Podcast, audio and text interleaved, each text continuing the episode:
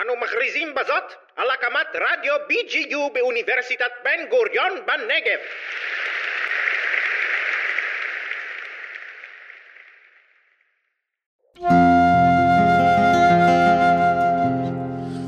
מדברים ספרות, פודקאסט עם מיטב הסופרים הישראליים על ספרים, ספרות ומה שביניהם.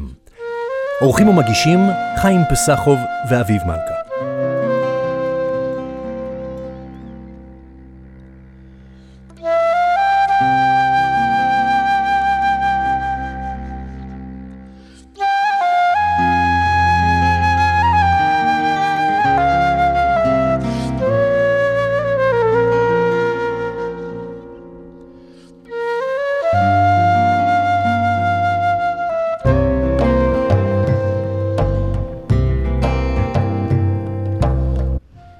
היי חי, מה שלומך?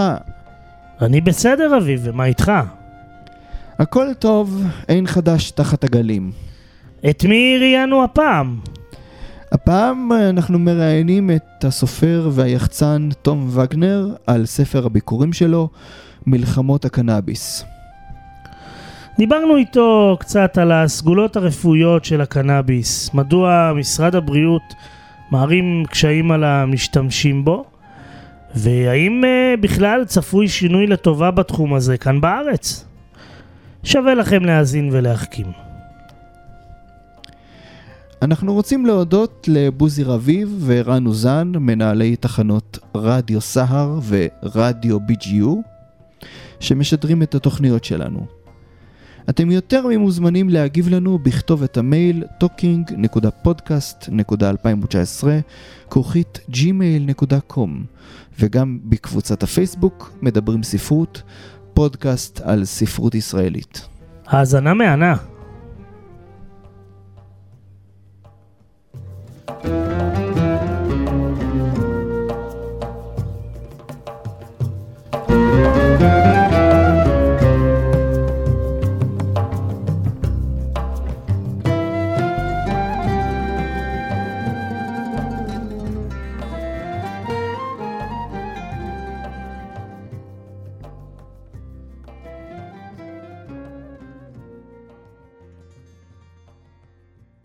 וגנר, שלום.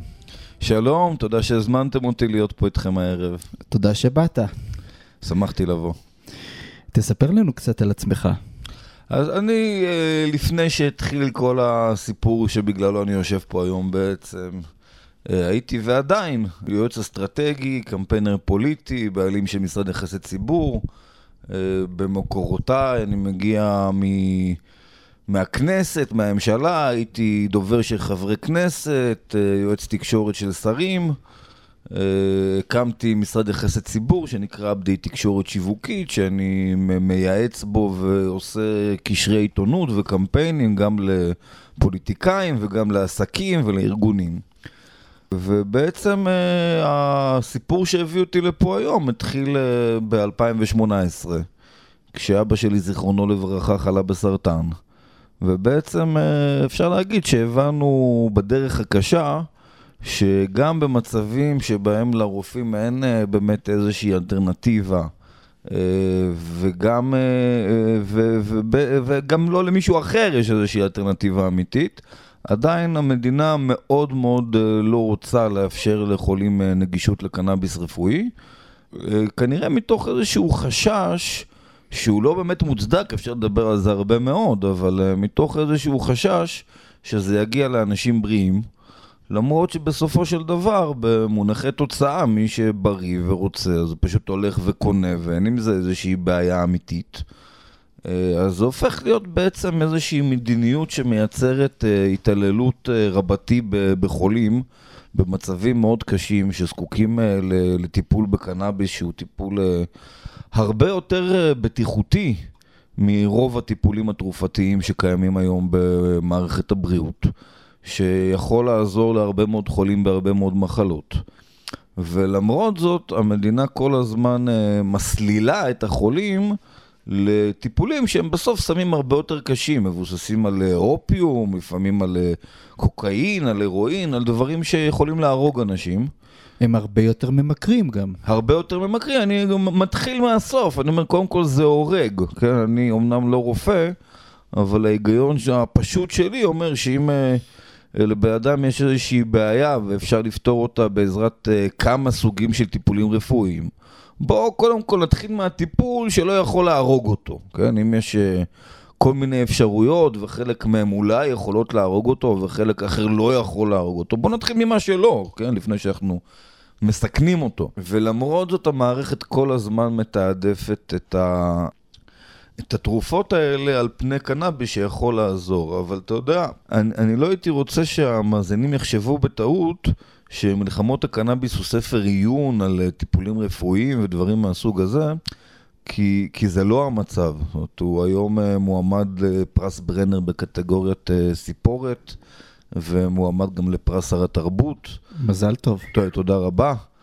אה, זה ספר שאנשים בוכים בו ומתרגשים בו מאוד, זה לא ספר שנחווה כספר עיון בדרך כלל. הרבה מאוד אנשים שקוראים את מלחמות הקנאביס, שכמו שאתה אומר, זה לא ספר קל, זה לא קומדיה וזה לא רומן רומנטי, הסיפורים הם אה, לא פשוטים, הם מאוד מאתגרים, אה, אבל הם גם מתגמלים לדעתי.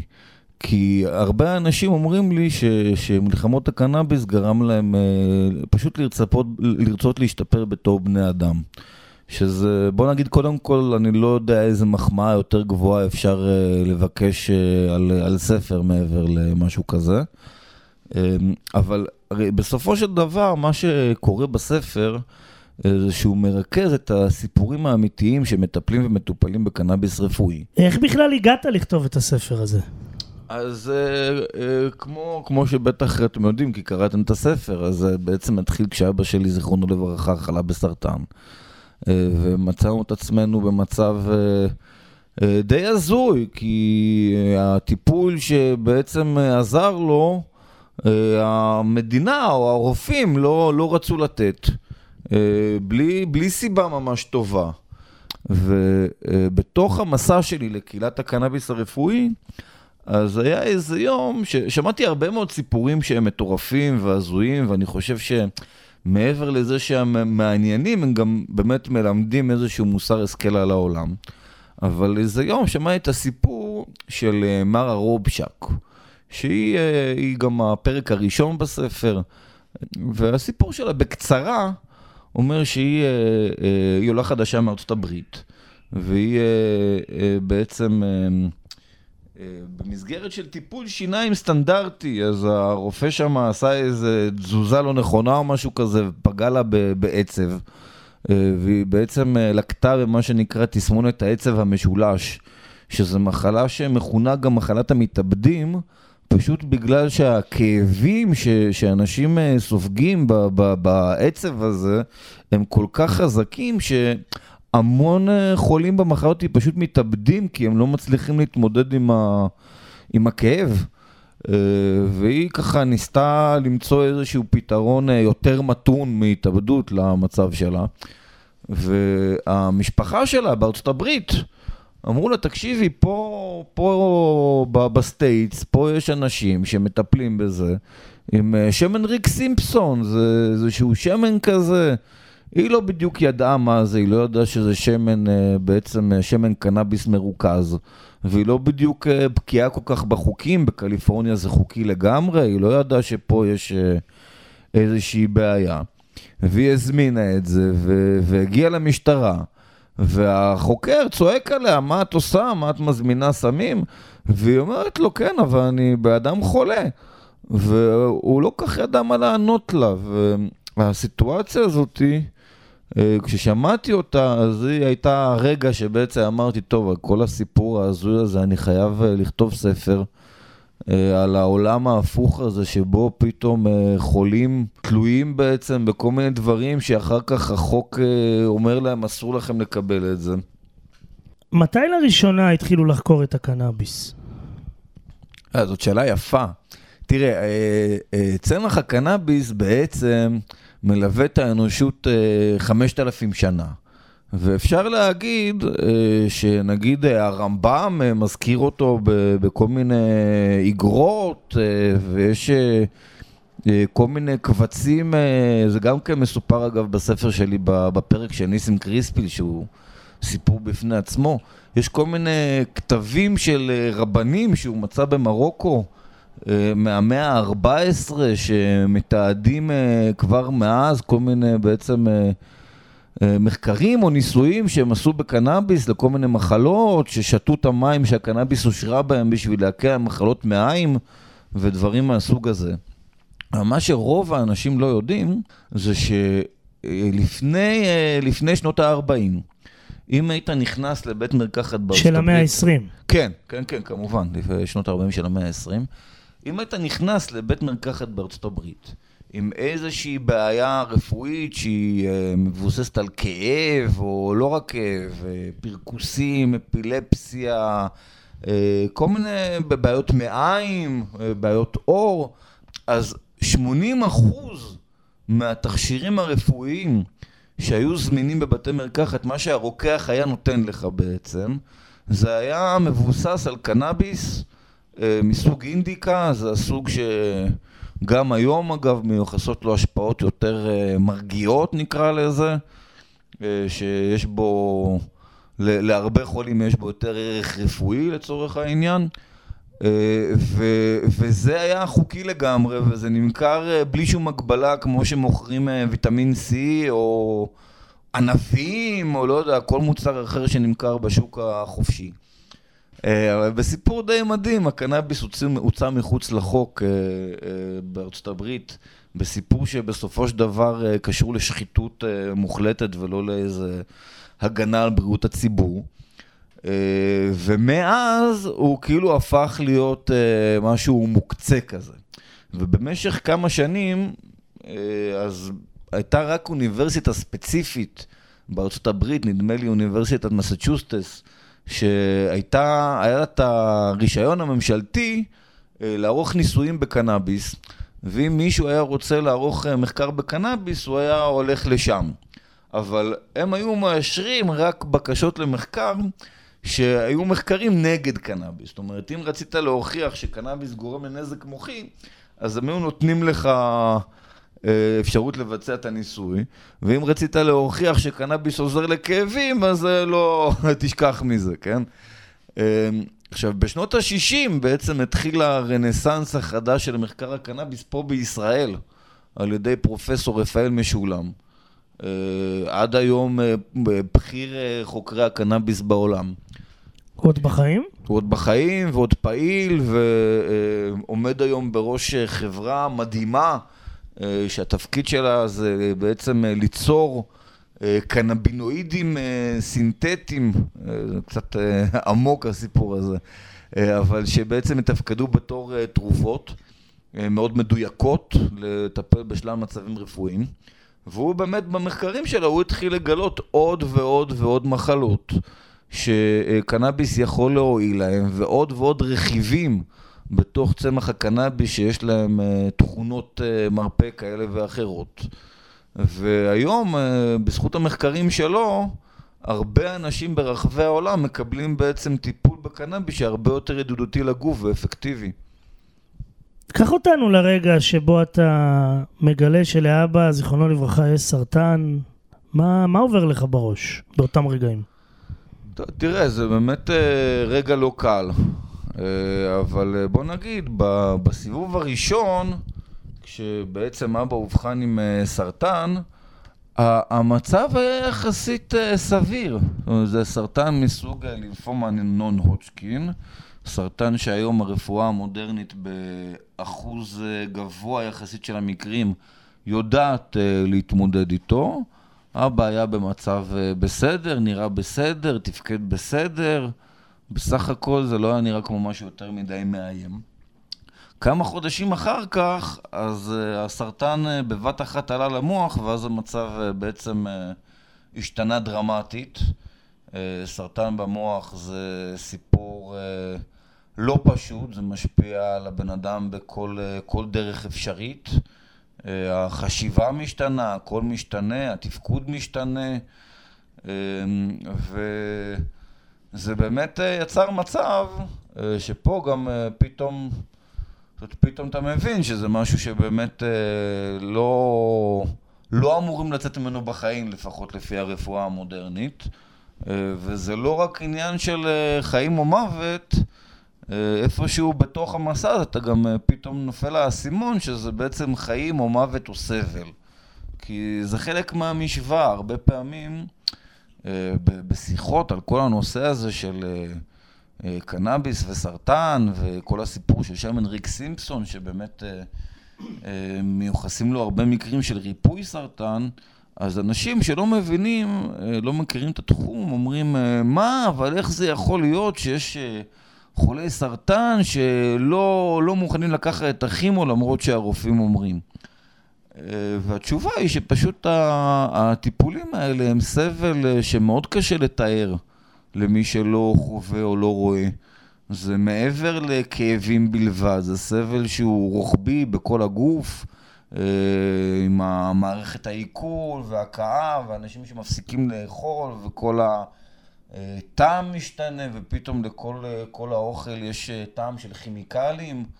אה, והמצב רוח נפגע, כל התפקוד נפגע, וזה סיפור אה, מאוד קשה, אה, שבו הקנאביס, שבעצם היינו צריכים להשיג אותו בעצם אה, מחוץ לחוק ברוב הזמן, כי בהתחלה לא קיבלנו רישיון, ואחרי שקיבלנו זה היה בכמות אה, שהייתה רחוקה מלהספיק. הקנאביס בתוך כל הסיפור הזה, הוא מגיע כמעט כמו כפפה ליד. כי כל ה... או חלק גדול מהתכונות הדומיננטיות של קנאביס, הן פשוט נותנות מענה לכל התופעות לוואי של הדבר שנקרא כימותרפיה. זאת אומרת, אם, אה, אם עכשיו המצב רוח נפגע, אז קנאביס עוזר לשיפור המצב רוח. ואם עכשיו התיאבון אה, נפגע, שזה אגב דבר אה, דרמטי, אנשים לא מבינים עד כמה. כי חולה סרטן מפסיק לאכול, אז בעצם אין לו סיכוי. אפשר, אתה יודע, אפשר להגיד את זה בכל מיני מילים. אבל בן אדם שלא אוכל, ובדרך כלל חולי סרטן שמפסיקים לאכול, הם ממש מפסיקים לאכול, זאת אומרת, לא אוכלים יותר, נקודה. אה, ואז אה, אה, באמת אין, אין לבן אדם, זאת אומרת, יש לו אולי עוד קצת זמן, וגם אפשר, יש לבית חולים כל מיני פתרונות של האזנה ודברים כאלה, אבל זה כבר, זה כבר זמן שאול. חולה שלא אוכל, אין לו יותר מדי סיכוי. וקנאביס גורם בהרבה מאוד מקרים לחולים שאפילו שכבר הפסיקו לאכול, גורם להם לחזור לאכול. תוך כדי הטיפול באבא, אתה מגלה שלך יש ממצא בכתף. כן. אמ, האם יוצא לך לחשוב על הממצא הזה בזמן שאתה מטפל באבא? כן. בטח, תראה, זו סיטואציה שהיא היא, היא הזויה, כי אני בעצם אה, מוצא את עצמי מטפל אה, באבא שהפך להיות אה, בבת אחת סיעודי לגמרי, בלי מישהו אחר, זאת אומרת, זה רק, רק אני כל הזמן. ומצד שני, יש לי ממצא בכתף, ואני אמור ללכת ל, ל, לאונקולוג. שיאשר בעצם האם זה דבר שהוא יכול להרוג אותי, או האם זה דבר שלא יכול להרוג אותי. אבל בזמן שאני אמור ללכת לאונקולוג, אני אמור גם לקחת את אבא שלי לבדיקות. ובסופו של יום אני מוצא את עצמי אה, נאלץ אה, לבטל את הדבר הזה ולהישאר עוד אה, שבועיים עם, כמו שאתה אומר, עם מחשבות לא פשוטות, שאני יושב בתוך מחלקה אונקולוגית עם אבא שלי, ושואל את עצמי האם אני בקרוב הולך להיות פה יחד איתו. עכשיו תראה, יש, יש בדבר הזה יותר ממה שאתה שואל. כי המון פעמים אתה רואה שהחולי סרטן, זה לא סוד אגב, שיש פה גם בסיס אה, גנטי, כן?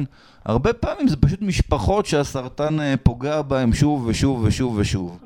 וככה גם אצלי במשפחה, אנחנו, אה, הסרטן עבר אצלנו הרבה קילומטראז' מה שנקרא, והותיר הרבה, הרבה ואקום במשפחה.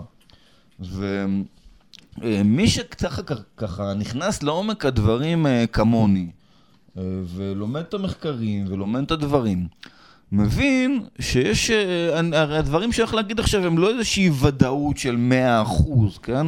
אבל מבין שהמחקרים האחרונים, המחקרים העדכניים בעולם, הם אה, אה, לוקחים אותנו למקום שמרמז, שיוצר את התיאוריה שנקראת תיאוריית החוסר הקנבינואידי, שבעברית פשוטה אפשר להגיד שאו שיש מחלות שנגרמות ממחסור של רכיבי קנאביס בגוף, או לחילופין שיש אנשים, אפילו אפשר להגיד אולי משפחות או פרופילים גנטיים, שאצלם בלי קנאביס יש פגיעות ליותר מחלות, כולל סרטן. עכשיו, הרבה פעמים אנחנו רואים שזה פשוט הסרטן מכה באותה משפחה שוב ושוב, וזה אותן משפחות שמנסים להשיג את השמן ריק סימפסון. ויש פה איפשהו, כשמסתכלים על זה ככה, זה נראה אפילו הרבה פחות פייר. זה נראה קצת כאילו אה, אה, אה, אנשים שבסוף אה, אין אצלם במשפחה את הנטייה הזאת לסרטן, שיכול להיות, אני אומר דברים עוד פעם, זה לא מבוסס מחקרית, אבל יש הרבה מחקרים שמצביעים לזה, שיכול להיות שבאמת היא זאת שמצריכה שימוש גבוה בקנאביס אה, בשביל אה, אה, לחזק את המערכת האנדוקנבינואית, זאת מערכת בתוך הגוף שלנו.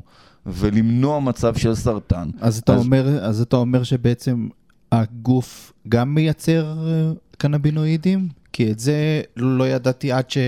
עד, ש...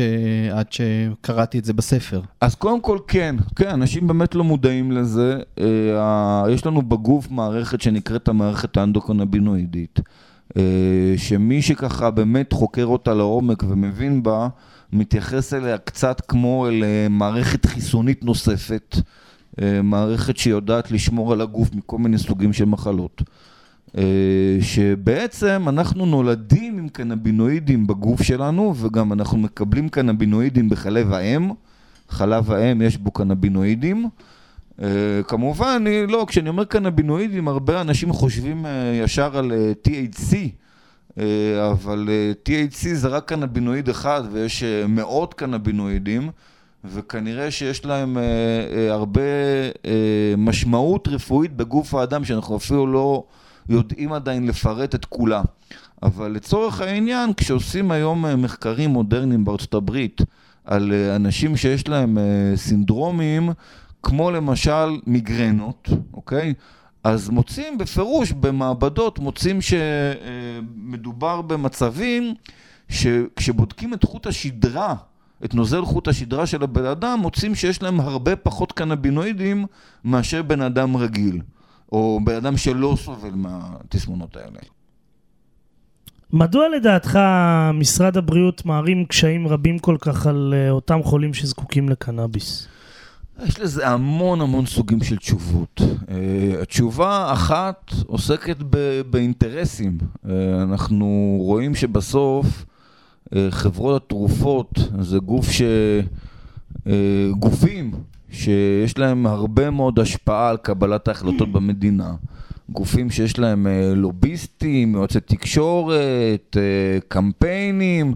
אנחנו רואים את זה כל שנה במאבקים על סל התרופות, שחברות התרופות... Uh, מפעילות בעצם השפעה על חברי הכנסת. עכשיו, בסוף על מה אנחנו מדברים פה? אנחנו מדברים על מצב שבו במדינות שיש לגליזציה, יש ירידה ברורה, וגם מאוד הגיונית אחרי כל מה שדיברנו פה עכשיו, במכירת התרופות. עכשיו אני מדבר פה על uh, מספרים כמו 14 אחוז, 18 אחוז, 20 אחוז, כשלפעמים עם הזמן זה, זה גדל בעצם, ככל שיותר אנשים אה, מבינים שזאת אלטרנטיבה טובה ומבינים איך להשתמש בה לכל מיני מצבים אה, ספציפיים. עכשיו, אה, אז בעצם אנחנו מדברים פה על מצב שחברת תרופות, כשהיא חושבת על לגליזציה, היא חושבת על מצב שבו היא יום אחרי הלגליזציה. היא מפסידה, נגיד, לא יודע, חמישית מהשווי של התרופות שהיא מוכרת. זה המון המון המון כסף. אנחנו מדברים פה עכשיו על מיליארדים על מיליארדים על מיליארדים, כן?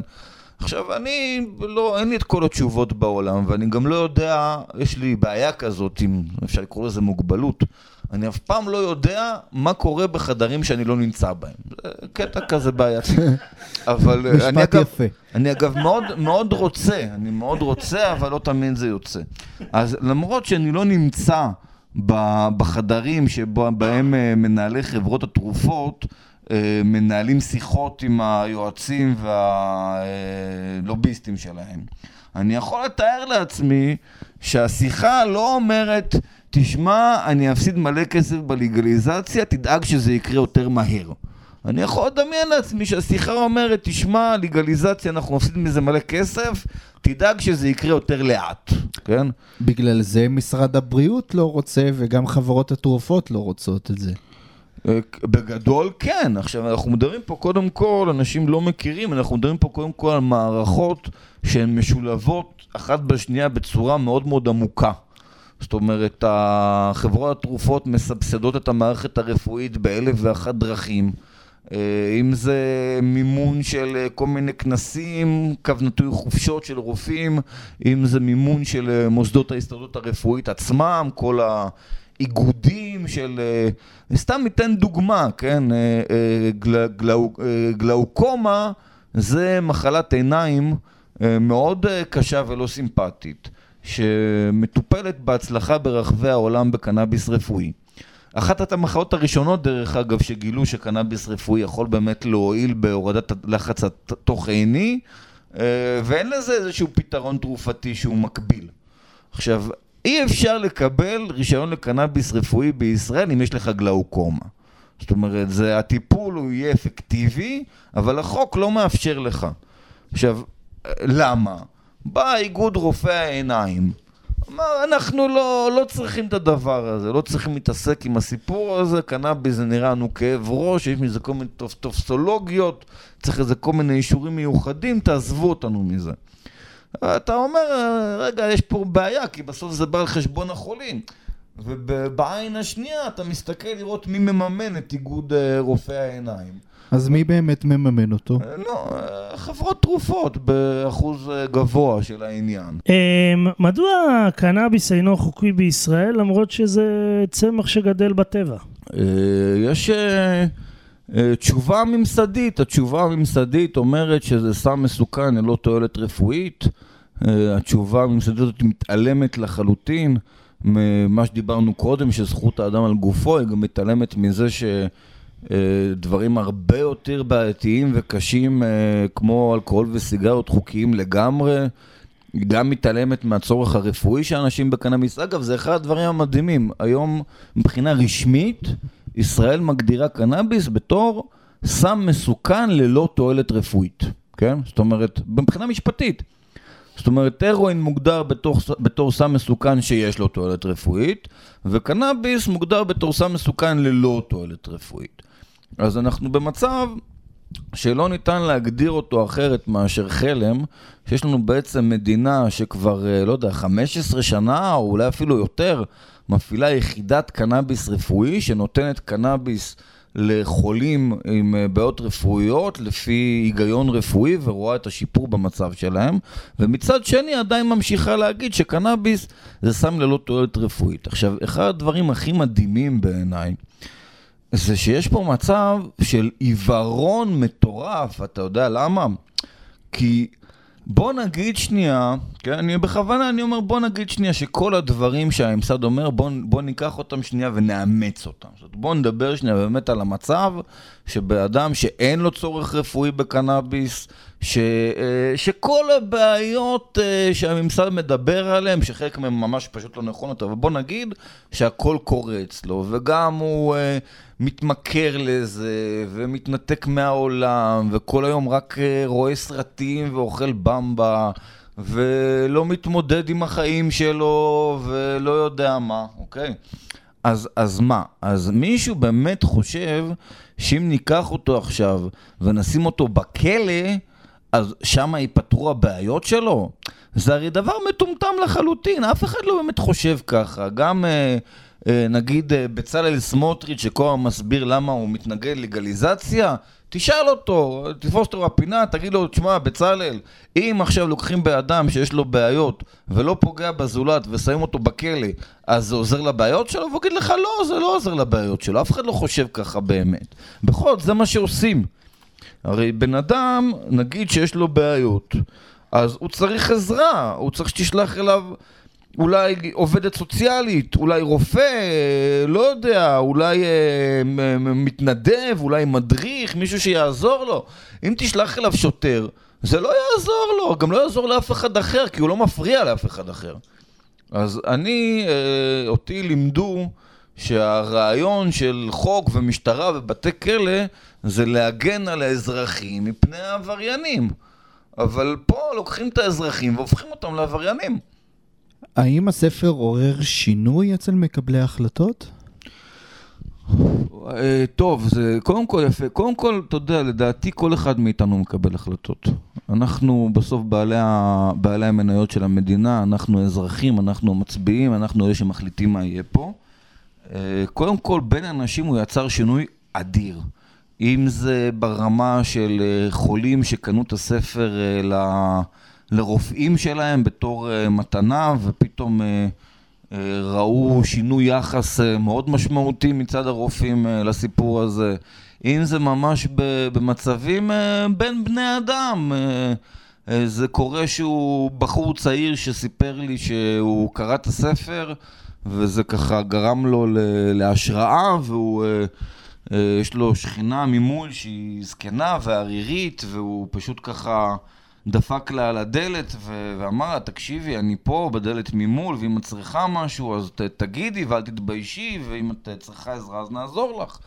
אמ, אבל גם, אה, בוא נגיד, גם כשנדבר על מקבלי החלטות, אז uh, uh, עד היום, למרות שזה ספר חדש, אנחנו מדברים על ספר בין חמישה חודשים בסופו של דבר, אז אני, אני אישית יודע אה, גם על אה, אה, אנשים, זאת אומרת, שהם קשורים לתחום וממש מכירים מקבלי החלטות, אז אני יודע על אחד מהיועצים של ראש הממשלה בנט, שקנה לו את הספר והקדיש לו אותו וביקש שהוא יקרא בשביל שיעשה שינוי במצב, ואני יודע על מישהו אחר, חולה, שקנה את הספר לניצן הורוביץ, לשר הבריאות שהוא מכיר אותו. אה, אני באמת, אה, באמת חושב וגם מאמין כבר מניסיון שמי שקורא את הספר יש לו איזשהו שינוי תפיסתי גם לגבי הנושא הזה, אולי לא רק לגבי הנושא הזה, כי הספר פותח כיוונים לעוד הרבה מאוד נושאים, אם זה ממש הסולידריות האנושית, אם זה בכלל כל הנושא של...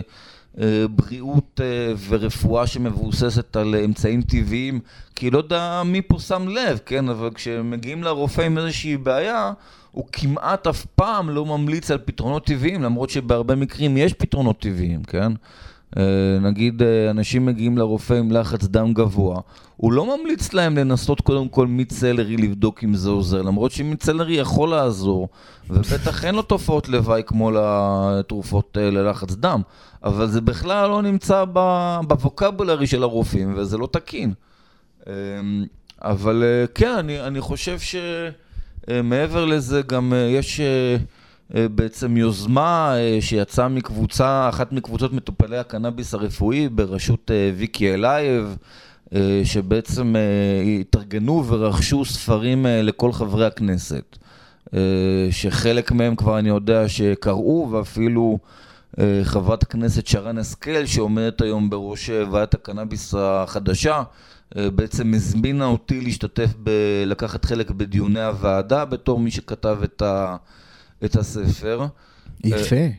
כן, באמת, באמת יפה. והספר כבר מצוטט גם בפסקי דין ובעבודות אקדמיות שהוגשו. זאת אומרת, הספר, בוא נגיד, אה, עושה, עושה דרכו אה, לציבוריות ולתרבות הישראלית, אה, וזה מאוד מבורך. מה שנקרא לאט אבל בטוח. לא יודע אם לאט, הכל יחסי, זה בטח לאט מדי בשבילי. יש כאלה שאומרים שבחמישה חודשים גם מועמדות לשני פרסים, גם מהדורה שנייה כבר, גם גרסה דיגיטלית, גם גרסה קולית, גם... משתתף החודש במבצע בצומת ספרים, גם כבר בתרגום לאנגלית, גם כבר במשא ומתן לסדרת טלוויזיה לפי הספר. יש כאלה שחושבים שזה דווקא די מהר, אבל אני, אני לא מהם. מה קורה באמת עם המשתתפים של הספר שעדיין איתנו היום? כן, אז טוב, קודם כל יש הרבה מאוד משתתפים בספר. אה, אה, בוא נגיד, אה, אחד, כן, אחד מהם, את, אה, את גיא לרר, אחד מגיבורי הספר, אתם אה, רואים, אה, ברוב, הרבה אנשים רואים על המסך אה, מדי יום. עידן מור או גדי וילצ'רסקי, שחזר לאחרונה להשתמש בשם עידן מור, ממשיך להיות פעיל במאבקי הקנאביס השונים, אני פוגש אותו על בסיס תדיר בכל ההפגנות והאירועים שאנחנו נמצאים בהם. אה, עמוס סילבר, המייסד של טלגראס, עדיין נמצא במעצר כבר שלוש שנים, מעצר ללא משפט בעצם. וואו. אה, גם אה, זה מצב מאוד קיצוני, אני לדעתי גם אסירים ביטחוניים לא מגיעים ל... למצב כזה, הלוואי שזה ייגמר, מדובר בהתעמרות בבן אדם שבאמת לא, לא פגע בזולת, אני יודע שיש לאנשים איזשהו דימוי שלו, שהמדינה כנראה עבדה מאוד קשה בשביל ליצור בתור אה, ראש ארגון פשע או דברים כאלה, מי שיקרא את הספר אה, אה, יגלה אותו בתור אה, אדם אה, אידיאליסט, אידיאולוג, אה, אה, שנלחם כל החיים שלו למען אה, חופש ועשה הרבה מאוד אה, למען טיפול בחולים.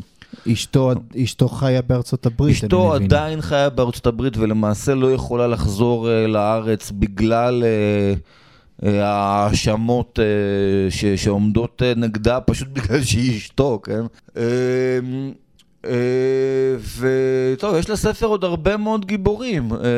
אז בוא נגיד, זה אגב, זה קצת חוזר לשאלה שאמרת קודם. המצב של רוב גיבורי מלחמות הקנאביס מטופלים בקנאביס רפואי, אפשר להגדיר אותו בתור על הפנים, כי מבחינה כלכלית, אה, הדבר הזה בעצם שובר חיים של בני אדם. זה כמו כל חודש צריך להוציא עוד אלפי שקלים על אה, טיפול תרופתי. אה, אני, אני פה, אני בתור אחד מגיבורי הספר ממשיך בעצם את המסע שבו התחלתי כשהספר יצא לאור. אגב, לא תכננתי להמשיך אותו, אני פשוט... אה, הרעיון היה לעשות איזושהי השקה לספר ואז אה, לעבור לקידום מאומן בפייסבוק ולחזור לחיים שלי. אבל מכיוון שנשללה ממני האפשרות הזאת ופייסבוק ואינסטגרם בעצם מצנזרים אותי, אז אני מבלה את ימיי בקידום הספר. אתה חושב אה, שהקנאביס יהפוך להיות חוקי פה ביום מן הימים, או שהמצב יישאר כמו שהוא? אה, הוא בוודאי יהפוך להיות חוקי פה ביום מן הימים, היום הזה לדעתי עוד אה, רחוק. אה, תראה, יש פה מצב, בוא נגיד, כל עוד הקנאביס היה לא חוקי אה, והידע לא היה קיים, אז אפשר היה לרמות את רוב האנשים רוב הזמן.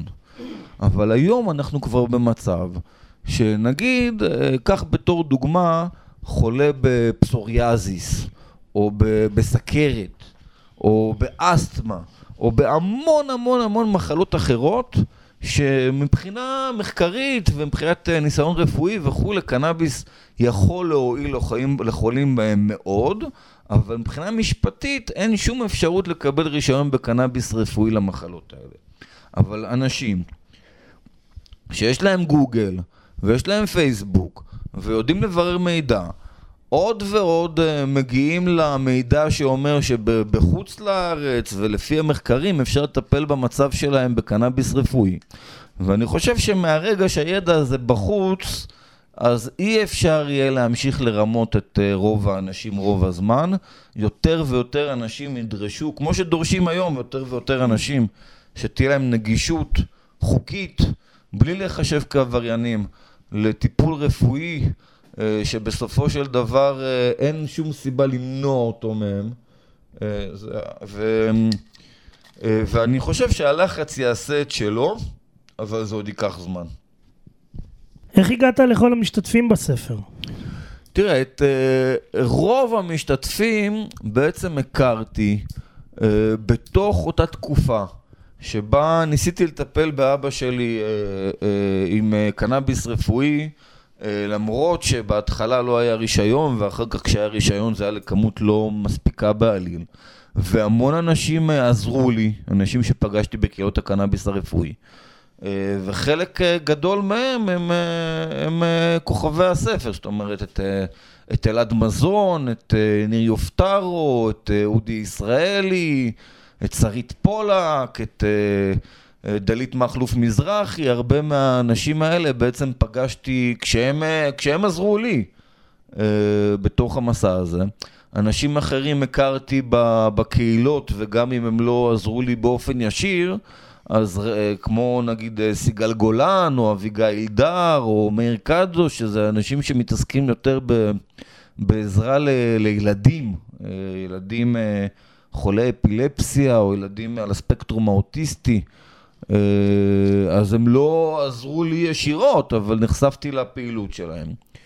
אה, ובמקרים אחרים, אז הלכתי באופן יזום לאנשים שלא בדיוק הכרתי, אבל חשבתי שיש להם אה, זווית ראייה מעניינת על תחום הקנאביס הרפואי, או תחום הקנאביס בכלל, שיכולה לשפוך אור על הנושא הזה. אה, למשל, אה, כמו אה, גיא לרר, שבאמת מתוקף המקום שלו כעיתונאי שמסקר את התחום, או למשל עורכת דין מרים בריינין, או עורך דין חץ דוד עוזר, עורכי דין שלכל אחד מהם יש את הפרספקטיבה שלו על הסיפור הזה, או נגיד דוקטור ברקת שיף קרן, שהיא אחת מראשונות הרופאים שהתחילו לטפל בחולים בקנאביס רפואי. אז אה, באמת היה לי חשוב גם לספר את הסיפורים האישיים המדהימים והמרגשים, וגם לתת ל- לכל מי שמעוניין באמת איזשהו 360 מעלות על תחום הקנאביס הרפואי, לקבל גם את הסיפורים של הרופאים, גם את הסיפורים של החולים, גם את הסיפורים של, אה, אה, כן, של סוחרי הקנאביס, כן, הלא חוקיים. וגם את הסיפורים של המתנדבים בקהילה, אותם מה שנקרא מלאכים ש, שעוזרים למטופלים. ואני חושב שיצא בסוף אה, באמת 360 מעלות, ואם אה, תשים לב, אז גם נגיד סיפור כמו הסיפור של גלעד אלפר, אה, שהוא כלכלן בכיר שהיה מספר 2 של פייגלין במפלגת זהות, אבל בכל מקרה איש ללא ספק מרכזי ובכיר בתחומו שהוא לא מטופל קנאביס רפואי, אבל הוא דווקא בסיפור שלו, הוא נותן הצצה לדעתי מדהימה גם לה, להיסטוריה של הקנאביס, שזה בכלל סיפור שאפשר לעשות עליו פודקאסט אחר של שעות ארוכות. יש אה, כבר, כן, יש, יש. בטוח. אה, וגם למשא ומתן שהוא בעצמו ניהל עם נתניהו ישירות על, אה, על כל הנושא של קנאביס רפואי, שזה לדעתי נותן הצצה מדהימה לזווית ההסתכלות של אה, הפוליטיקאים ומקבלי ההחלטות. איך אתה מפנק את עצמך? אה, אני נוסע להשתתף בפודקאסטים. לא, ברצינות, ברצינות. ברצינות, תראה, אני אה, בשעות הפנאי, אז אני, יש לי בית, יש לי משפחה, יש לי ילדה. אה, אני אוהב חופשות, אני אוהב לטייל, אני אוהב למכור ספרים, סתם, אני אוהב, אני... תראה, האמת היא שאם אתה שואל אותי את השאלה אותי לפני אה, שלוש שנים, אז כנראה שניתן לך תשובות קצת יותר מפורטות. אני איפשהו אפשר להגיד שמהרגע שעבר עליי מה שעבר עליי עם אבא שלי, ושהבנתי שזה לא רק הסיפור שלי, אלא שיש המון אנשים שפשוט סובלים בלי סיבה טובה, אה, וגם אה, בסוף מתים בייסורים, יש הרבה אנשים שפשוט מתים בייסורים. אז האמת היא שאני קצת פחות אה, עוסק בעצמי ובמנוחה, ויותר עוסק ב... אה, לקדם את האג'נדה, והאמת היא, אני, כשאני אומר אותה עכשיו, אני מבין שזה נשמע קצת לא טוב, אבל uh, בכל זאת נגיד את האמת. האמת היא שבשעות הפנאי שלי, אני נוסע בין חנויות ספרים ובתי מרקחת בארץ ומסביר לסופרים על הספר, uh, וזה גם מה שאני רוצה לעשות כרגע. זאת אומרת, התגובות של אנשים, התגובות של קוראים, התגובות של, אה, של אנשים שבעקבות הספר הם או קרוב משפחה שלהם פתאום אה, מצא אופציה חדשה לטפל בעצמו רפואית וזה עובד. התגובות האלה שוות הכל. אה, וזה כרגע מה שמחזיק אותי. איזה ספר אתה קורא עכשיו ותרצה להמליץ למאזינים? אני בדיוק, אה, בדיוק סיימתי את אה, פרויקט טייל מרי. מה זה? אה, זה ספר מדע בדיוני מדהים, אה, באמת יוצא דופן ומרתק, שמתחיל באדם שמתעורר בלי זיכרון אה, בחללית אה, שנמצאת הרחק מכדור הארץ ואין לו מושג מה הוא עושה שם, ולא נגלה את הסוף, אבל אה, ממשיך לתעלומה מדהימה וסוחפת שמאוד קשה להפסיק לקרוא ואני ממש ממליץ עליו. אם אני זוכר נכון, אז זו, זו סדרת ספרים ולא ספר אחד. לא בדיוק, זאת לא סדרה, יש עוד ספר שנקרא, נדמה לי, ל- ל- לבד על מאדים או משהו כזה, שהוא של אותו סופר, וכאילו יש איזה שהם קווים אה, משיקים, אבל זה לא המשכים ישירים, זאת אומרת, אפשר, אה, אפשר לקרוא לחוד בלי שום בעיה. מה עם ספר חדש? אה, כן, אני באמת אה, החלטתי, עוד לא התחלתי, אבל החלטתי כבר וזה מתחיל לקבל צורה, אה, לעבוד על ספר, הוא לא בדיוק ספר המשך, אבל אפשר לקרוא לו ספר אח, אם תרצו. מלחמות האלכוהול. מלחמות ה... לא, מלחמות ההמפ. מה? ההמפ, כן. מה זה? אז נגיד ככה שבספר שלי יש הצ- הצצה קטנה, שגם אני ככה לא, לא הייתי מודע לה לפני שכתבתי את הספר, לסיפור שעומד בעצם מאחורי הוצאת הקנאביס מחוץ לחוק בשנות ה-40, נגיד בשני משפטים, שבעצם אה, הרצון של מי שעשה את הדבר הזה, פחות היה להוציא את הקנאביס מחוץ לחוק, ויותר היה להוציא מחוץ לחוק את ההמפ. ההמפ, אה, למי שלא יודע מה זה, זה בעצם צמח שהוא כמו, אפשר לקרוא לו בן דוד של קנאביס. הוא נראה פחות או יותר אותו דבר, הוא אה, מאוד דומה בהרבה מובנים. אה, אין בו את ה... או כמעט אין בו את הרכיב שנקרא THC, הרכיב הממסטל. אה, אבל ההמפ הוא חומר בנייה תעשייתי שאין שני לו. אה, אם זה להפקת אה, רהיטים, אם זה לחבלים, אם זה לנייר במקום מעצים מהמפ, אם זה לדלק, אפשר לעשות משמן המפ, אפשר להניע מכוניות ומטוסים, אם זה לבנייה של מכוניות ומטוסים, היום בקנדה בונים מטוסים מהמפ, כי זה הרבה יותר קל וזה חסין וכולי. מה ו- זה, סוג של פולימר כזה? או- לא, הם זה לא. צמח. אה, זה פשוט צמח. צמח. אה, עוד פעם, צמח שהוא בן דוד של קנאביס. שהוא צמח שיש לו תכונות מופלאות מבחינה תעשייתית. הוא צומח מאוד מאוד מהיר. הוא מאוד מאוד אה, קל וגם מאוד מאוד קשיח. הוא גם מבודד מחום, אפשר להכין ממנו אין ספור דברים. ועובדת בונוס, כן?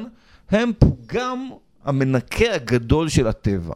זאת אומרת, דונם של המפ אה, צורך יותר פחמן דו-חמצני ומכניס לאטמוספירה יותר חמצן מאשר שמונה דונם של יער עצי אורן. עכשיו, בעצם מה שקרה, וזה מאוד קשה להבין וקצת משאיר אנשים המומים, זה שברוני הפלסטיק והנייר של אותה תקופה, של שנות החמישים, שבעצם פחדו מהתחרות המסחרית של ההמפ. אה, בעצם לחצו להוציא את הקנאביס מחוץ לחוק, בשביל להוציא את ההמפ מחוץ לחוק, וליצור מצב שהאנושות בימינו מבוססת על דלק שהוא לא משמן המפ אלא מנפט, ומבוססת על אה, נייר שמופק מעצים ולא מהמפ, ועל חומרים מפלסטיק וניילון במקום מהמפ, כן? ככה שלמעשה מי שמבין את הדברים לאשורם ומבין שכל הדברים האלה שהיום מייצרים במפעלים, או לא כולם, אבל הרבה מאוד, אה, שהיום מייצרים במפעלים יכלו לגדול בשדות בעצם, אה, ועוד אה, לנקות את האטמוספירה ולמנוע את ההתחממות העולמית, מבין למעשה שבסופו של דבר חוקי הקנאביס פשוט הרסו את העולם שאנחנו חיים בו, בזה שהם יצרו עולם שמושתת על תעשייה מזהמת במקום על אה, חקלאות מאוד אה, פשוטה ונקייה. וזה באמת הולך להיות הנושא של הספר הבא שלי. הוא הולך להיות ספר הפעם אה, לא ישראלי, מלחמות הקנאביס זה ספר מאוד ישראלי, מלחמות ההמפ זה סיפור שישרטט את השואה האקולוגית שקרתה ברחבי העולם כתוצאה מהאיסור על ההמפ. אגב, גם בריאותית, גם להמפ יש משמעות בריאותיות, אבל אני הולך להתמקד ב... בסיפור האקולוגי בעצם שקרה כתוצאה מזה, ואני מקווה שיהיה לא פחות מעניין ממלחמות הקנאביס. האם קראת את הספר שלך? כן, פעמים רבות. Uh, עשינו למלחמות הקנאביס אין ספור סבבי הגהה, uh, ואנחנו גם uh, מתרגמים אותו עכשיו לאנגלית, וכמובן גם כל התהליכים של ההפקות uh, באייקאסט וכולי, ואם אפשר uh, לגלות, אז טוב, אז נגלה. אז גם אמנם מדובר בדברים מאוד ראשוניים ואני פחות מדבר על זה בינתיים, אבל גם אה, יש עכשיו התאמה לתסריט לטלוויזיה. אה, זה כן, זה משהו די, אה, די משמעותי. תיעודי או עלילתי? זאת, זאת שאלה מעניינת, גם כל הספר הזה זאת שאלה טובה לגביו, האם הוא תיעודי או עלילתי. כמו שאמרתי, הוא קצת מאתגר את גבולות הז'אנרים, כי זה סיפורים אמיתיים, אבל זה נקרא כאילו הם לגמרי עלילתיים. וזה באמת אה, אחד מהדברים שאנחנו מנסים להבין כרגע בדרך, כמו שאמרתי, זה עדיין תהליך ראשוני. אבל אה, בוא נגיד, כן, קראתי את מלחמות הקנאביס הרבה מאוד אה, פעמים, וזה אף פעם לא קל. אם לא היית יועץ תקשורת, מה היית רוצה להיות? אם היית שואל אותי בגיל ארבע, הייתי אומר לך שכבאי. אני מניח שאתה לא בן ארבע. כן, היום, אתה יודע, די עניתי על השאלה הזאת בעצמי, אה, סופר. אה, בסוף אני היום אה, סופר. אני, אגב, אני גם עדיין, זאת אומרת, אני כמובן קם כל יום בבוקר ועובד במשרד יחסי ציבור ויש לי לקוחות, וזה חלק מהחיים, ואני גם עושה כל מיני יזמויות אינטרנט שפחות קשורות לדברים האלה. אה, אבל אני חושב שאם אתה שואל אותי בגיל 40, אז אה, סופר, או בוא נקרא לזה שנייה סופר פלוס מרצה, כי זה גם כן משהו שאני עושה עכשיו לעיתים אה, מאוד קרובות, וגם את זה מחבב, ומרצה, זאת אומרת מרצה על הספר, על, על תחום הקנאביס הרפואי, הרציתי בחודשים האחרונים ב, גם במסגרות מאוד מכובדות, כמו... ועידת הבריאות של ynet, או ועידת הקנאביס של כלכליסט, או אוניברסיטת תל אביב, או מכללת רידמן, אה, וזה בהחלט משהו שאני מתכוון אה, לפתח גם בתקופה הקרובה. תום וגנר הוא? אמ, סבבה כזה, לא? סתם, אה, תום וגנר הוא סופר, יזם ויועץ אסטרטגי, יליד המאה ה-20. אוקיי, אוקיי. זה מה שחיפשנו? לא, אני יותר כיוונתי לתכונות אופי, אבל איך שאתה רוצה. אה, אוקיי. אני, בוא נגיד, אני מודע מאוד למגרעות שלי, אה, לפעמים אה, נוטה לרגזנות, אה, לפעמים פחות סבלני. אבל אני, בוא נגיד, אני מנסה גם בדברים הקטנים בחיים, לנהוג לפי המשפט הפשוט שאומר ואהבת לרעך כמוך. ואני חושב שבסוף האדם הוא תכלית הכל. אה, ואני חושב שזה, אם יש משהו שחשוב ככה להעביר או להציב, בטח בדור הזה, זה שלא הכל מתחיל ונגמר בי. זאת אומרת, יש גם אנשים אחרים בעולם. ואני בתור שאיפה ככה לעצמי, אני מנסה לעסוק פחות בעצמי ויותר בצרכים של אנשים אחרים. מה אתה מאחל לעצמך? שהספר יצליח ושתהיה לגליזציה, אה, ושמעבר ללגליזציה, שבאמת אה, תסיים סבל של הרבה מאוד אנשים, גם המסר השני של הספר, שהוא... אה, פחות קל לתמצא אותו, אבל בוא נקרא לו הרוח המיוחדת של הסולידריות והנתינה של, שצמחה בעצם בקהילת מטופלי הקנאביס הרפואי ועוברת ככה בספר כמשהו שמאוד מעורר השראה. אני מקווה, אתה יודע, כמו שסיפרתי קודם על הבחור שניגש לשכנה הקשישה שלו והציע לה עזרה, זה לא, זה, זה לא קשור לקנאביס, זה קשור למי אנחנו רוצים להיות בעולם הזה. אה, ובאמת אני חושב שהתשובה שאומרת שאנחנו חלק מעולם כש, כשרואים בן אדם אחר שסובל, אז גם אנחנו סובלים מזה איפשהו, היא, היא תשובה שגורמת להרבה מאוד אנשים, אה, במילותיו אגב של, אה, של רון צפרי, מתוך מלחמות הקנאביס. זאת אומרת, לפעמים כשבן אדם נמצא במקום הכי קשה שלו, לפעמים דווקא כשהוא קם ומזיז את התחת ועוזר למישהו אחר שנמצא במקום אפילו פחות טוב, אז הוא מגלה את הערך העצמי שלו. כי אנחנו תמיד, כל אחד בעולם הזה תמיד אה, אה, רוצה להתקדם בחיים ולעשות משהו לעצמו וקצת להתפרנס וקצת זה, אבל אה, זה לא, לא דבר טריוויאלי שאפשר ככה להושיט יד ולגעת בחיים של בן אדם אחר ו, ולהכניס אליהם, להכניס אליהם משהו טוב. איזה שיר תרצה לשמוע בסיום התוכנית? נופל וקם של שב"כ סמך. או-אה, יפה, בחירה מעניינת. יועץ התקשורת והסופר תום וגנר, תודה רבה לך על הרעיון הזה. תודה רבה לכם, נהניתי מאוד. אנחנו מאחלים לך עוד הרבה שנים של ייעוץ וכתיבה ועזרה לזולת, ונתראה בספרים הבאים. תודה רבה. להתראות. להתראות. זהו אביב. עוד פרק של מדברים ספרות הסתיים לו, ולמי אנחנו רוצים להודות? קודם כל, אנחנו רוצים להודות לתום וגנר על הריאיון מעורר המחשבה שהוא העניק לנו, ולבוזי רביב וערן אוזן שמשדרים את התוכניות שלנו. אתם יותר ממוזמנים להגיב גם לתוכנית הזאת וגם לתוכניות הקודמות שלנו, דרך כתובת המייל talking.podcast.2019 כרוכית gmail.com וגם דרך הפייסבוק, חפשו מדברים ספרות. נחתום את התוכנית שלנו עם השיר נופל וקם של להקת שב"כ סמך לבקשתו של תום. ביי חיים. ביי אביב, נתראה בפרק הבא. בכל דור ודור חייב אדם לראות את עצמו, לראות את עצמו.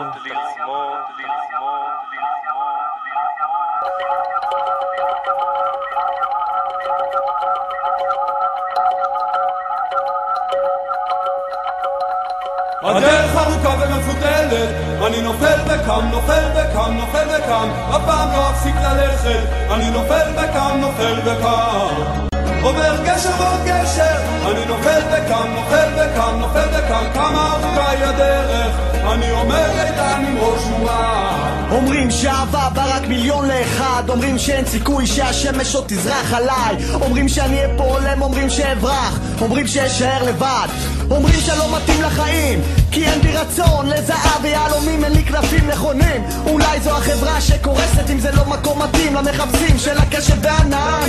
מיצים על הזמן לכוכב שלי אחד בני אדם אני קיים. בעיניכם אולי אין לי ערך יש לי נשמה, יש לי שיר, יש לי את הדרך. הדרך ארוכה ומפותלת, אני נופל וקם, נופל וקם, נופל וקם, אף פעם לא אפסיק ללכת, אני נופל וקם, נופל וקם.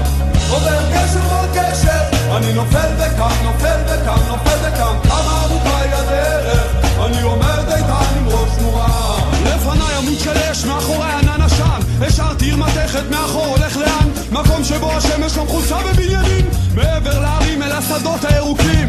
כי יש מקום יותר מתוק מהמקום הזה שבו הזמן יותר ארוך כמה שרק נרצה. מגיע רגע, זה הרגע בו צריך לחשוב. לתפוס כנף, לומר שלום, לקום ולעזוב אל המקום שבו אני יכול להיות עצמי. אחרי אלפיים שנות גלות רוצה להיות חופשי. מעבר אל האופק שם שרות הציפורים. לשם אני אגיע ועד אז אשיר שירים. כמה שהדרך ארוכה ומפותלת אני לא עוצר מלכת, לא יכול להפסיק. משאיר מאחוריי את הפחדים ואת הצער. הכל הוא הכל, אני חייב להמשיך.